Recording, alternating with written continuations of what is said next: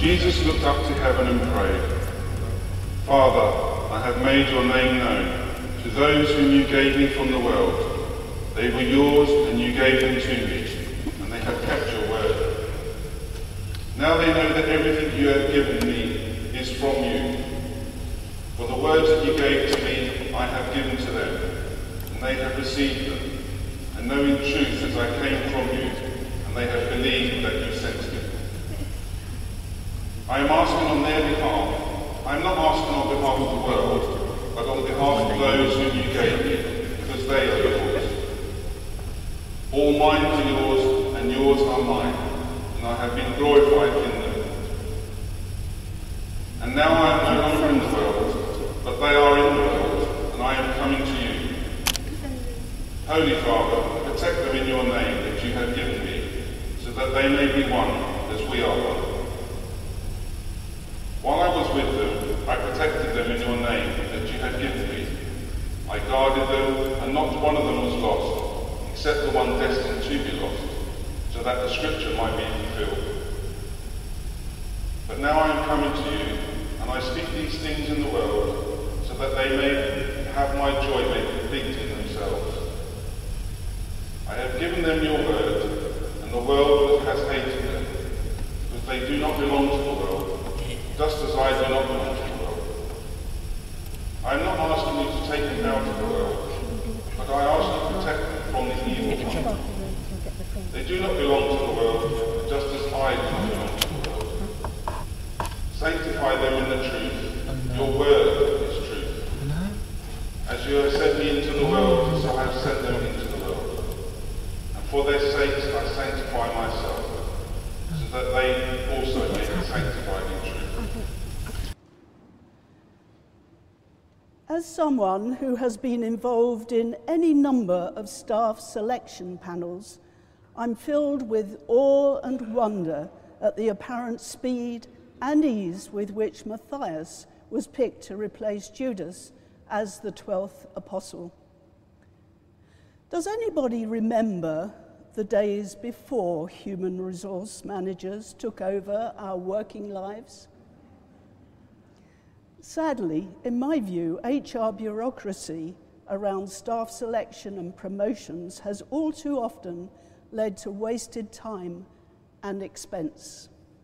Apologies to any HR people here.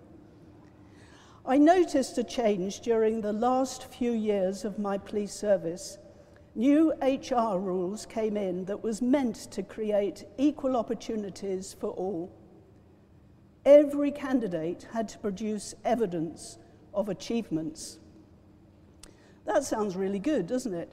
But in my view, it changed the culture of our organisation to one of selfish ambition because the canny ones volunteered only for tasks that would tick the right boxes. The team spirit that I'd experienced for over 30 years gradually disappeared. It was everyone for his or herself. But turning now to our gospel reading, John records the impassioned prayers of Jesus for his closest disciples. This was shortly before his betrayal by Judas and his arrest in the Garden of Gethsemane. Sensing that he is near death, Jesus is preparing his disciples to take over the task of building God's kingdom on earth. He's making it as clear as he can that he's leaving this world and going to be with his Father God. As Jesus prays for his disciples, we see a heart full of love for these special friends who God chose to be his constant companions for the past three years. He prays that they may be united, sanctified, and protected his prayer for unity is critical. Jesus knows that divisions and squabbles would tear them apart. There will be trouble ahead. The betrayal of Judas must have been a bitter blow, but the speedy replacement with Matthias, a committed follower of Jesus, is essential if God's kingdom is to grow. They must remain united.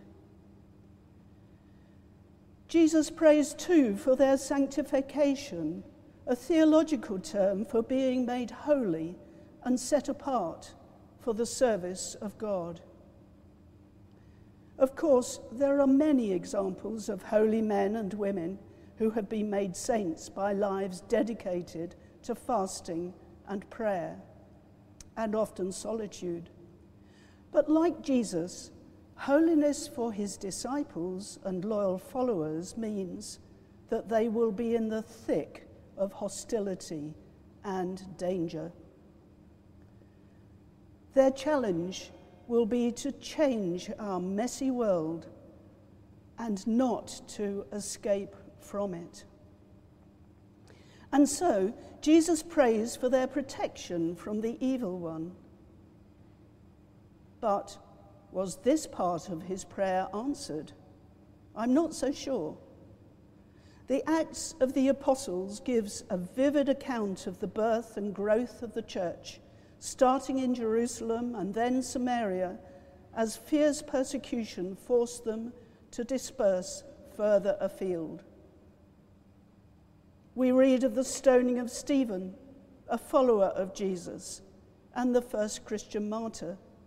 Then the miraculous conversion of Saul, who became the Apostle Paul. He embarked on dangerous missionary journeys throughout the Roman Empire. We read of Peter, Philip, James, and John, all united in sharing their vibrant faith despite hardships and real dangers. We know that James, the son of Zebedee, was executed some 11 years later, but tradition has it that only his brother John, the writer of today's gospel, lived to an old age, dying of natural causes. The remaining disciples almost certainly died a martyr's death. So was Jesus' prayer for their protection from the evil one answered? Well, I believe that his prayer must have been for spiritual protection, that they remain steadfast in faith in order to begin the task of the church to fulfill Christ's great commission to proclaim the good news to the whole of creation. But let's return to Matthias we know that the criteria for selection of the 12th disciple was that it must be one who had followed Jesus throughout his ministry until he was taken up into heaven on the day of his ascension. There were only two in the frame Joseph, Joseph Barsabbas and Matthias. Peter took charge. He engaged a large crowd of around 120 believers in the speedy selection process. He led them all in prayer, and then they cast lots. It fell in favor of Matthias. Today, the job would have to be advertised, applications sifted, references taken up, and interviews conducted. And then, of course, a DBS check for good measure. but of course, times were different then. And anyway, everyone knew Matthias. Although not a member of the inner circle, he was a committed follower of Jesus and totally reliable. Significantly, since Jesus' death and, his, and life changing resurrection, the disciples had spent days in prayer, often behind closed doors. And they led the 120 followers in prayer before holding the ballot. They trusted God's Holy Spirit to guide them in their choice. We hear no more of Matthias in the Bible but tradition has it that he travelled to Syria with Andrew to spread the good news of Jesus. He stayed the course, though suffered martyrdom by burning. So, what can we learn from these two very different readings from the Acts of the Apostles and the Gospel of John? Perhaps this is a good time to remind us of our St. Albans mission statement, which is to share the transformational love of God in Jesus Christ with each other, our local community, and beyond. And significantly, as Sarah has shared with us, during these 10 days from Ascension to Pentecost, Christians around the world will be joining in the major prayer movement, Thy Kingdom Come. Our new diocesan vision in London is for every Londoner to encounter the love of God in Christ. So let's pray that as we emerge out of lockdown, we devote more time to put these words into action. Not least, let's pray with confidence for Kate's successor to be a leader in mission, and that our choice will be guided by the Holy Spirit. Let's pray too for Chris as he leads our mission among families, youth, and children.